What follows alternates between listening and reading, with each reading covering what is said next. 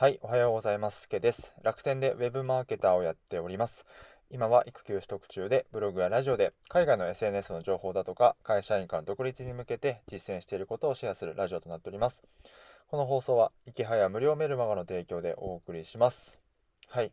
今日は〇〇だけではフォロワー伸ばせないというお話をしたいと思います。で、えっと、昨日ですね、池早さんに会いに行ってきました。えー、高知市内から車で2時間ぐらいかけて、あ、こんな山奥なのかって思いながらですね、えー、車で行って、えー、ついに池谷さんに会ってきました。すっごい緊張したんですけど、いざ会ってみるとすごい話しやすくて、えー、気づいたらもう1時間半ぐらい話してたんですかね。まあいろいろあの忙しい中お時間作っていただいて大変ありがたかったんですけども、あのその様子に関しては今録音をしたものがあるので、えどっかのタイミングでまた公開ができればなと思います。で、えっと、まあ、具体的にどういう話をしたのかというとですね、えー、まあ、1年以内にフォロワーを1万人自分がですね、達成したいと思ってるんですけども、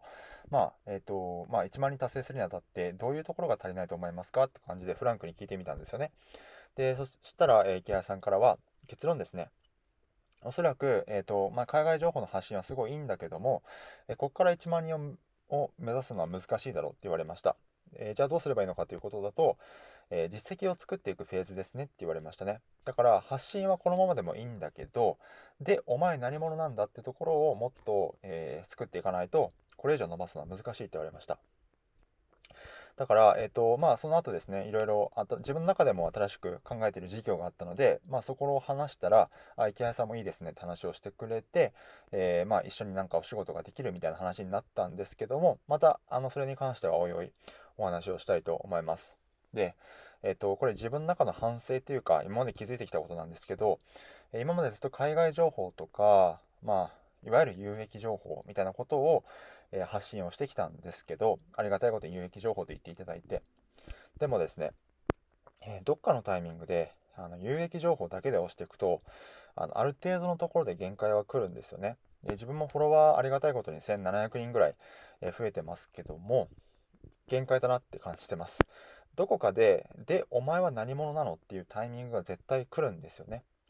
で、あの、まさに自分が今そうなんですけども、え、皆さんも例えば、えー、何かの情報ですね、過去の自分が困っていた話とか、えー、この業界の人が欲しいけど、日本ではないから海外の情報から引っ張ってきて発信をするとか、そういったことをやられてる方もすごい多いと思うんですけども、えー、ぜひですね、自分の